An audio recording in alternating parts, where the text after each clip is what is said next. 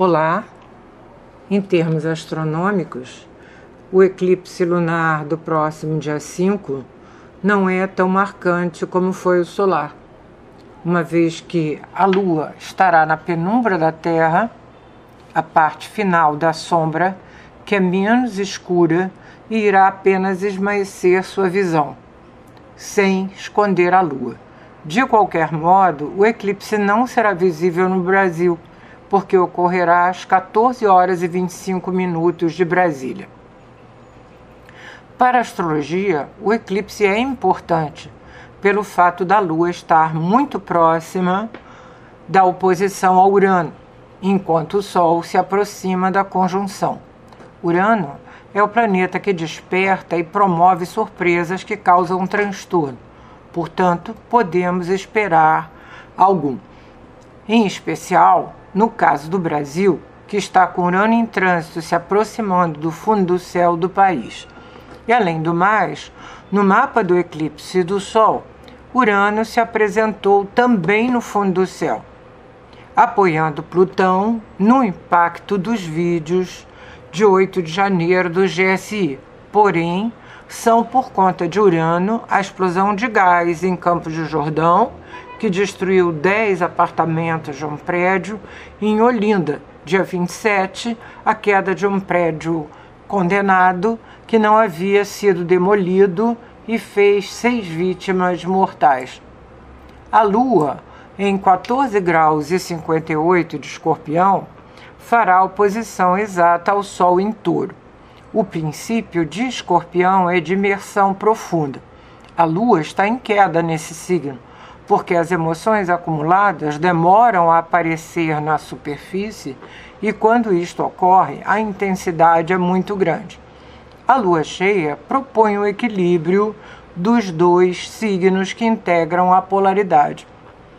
Touro, onde a lua está exaltada, é calmo e sereno, considerando sempre questões práticas. Entretanto, com a passagem de Urano pelo signo, imprevistos ocorrem sem aviso prévio, e isso pode acontecer neste clímax de ciclo de eclipse que já está atuando.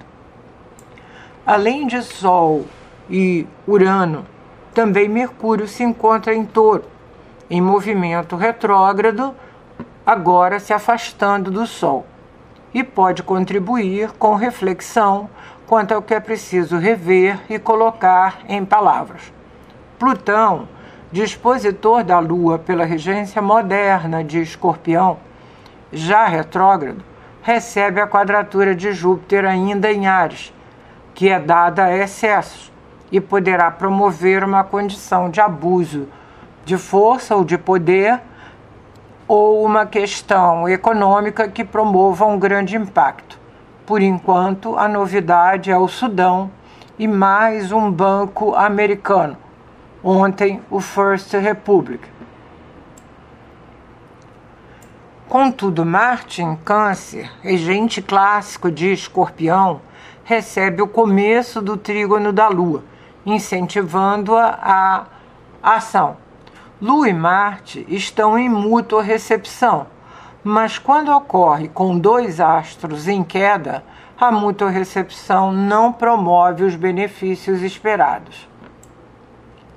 Individualmente, devemos localizar em que casas se localizam os graus 14 de Escorpião e Touro, porque esses assuntos estarão mobilizados.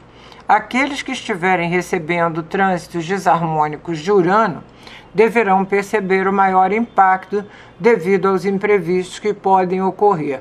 E ainda os que tiverem luminares ou planetas, em especial os pessoais, entre os graus 10 e 20 dos signos fixos, Leão e Aquário, além de Touro e Escorpião.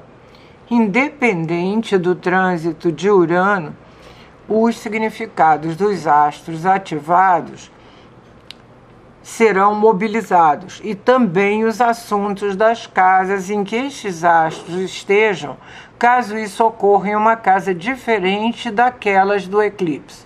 Para o Brasil, o eclipse se localiza no eixo 9 e 3 do país, reforçando o eclipse solar na casa 3.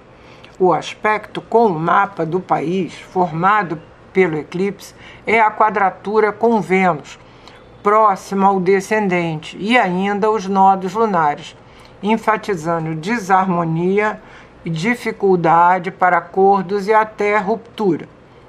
No mapa do eclipse, a localização ocorre no eixo 28, com ênfase na casa 8, cujos assuntos estão na pauta diária dos noticiários.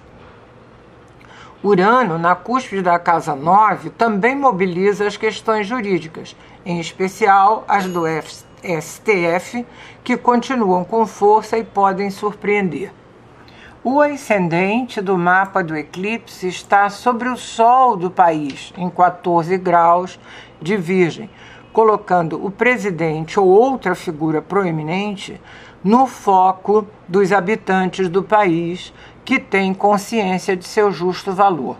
De qualquer modo, o trânsito de Saturno na primeira casa do mapa do Brasil, em quadratura com a conjunção Lua-Júpiter na casa 4, não favorece a popularidade do governo e indica restrições e entraves que prejudicam o crescimento, em especial no que se refere à agricultura e pecuária. Casa 4, solo.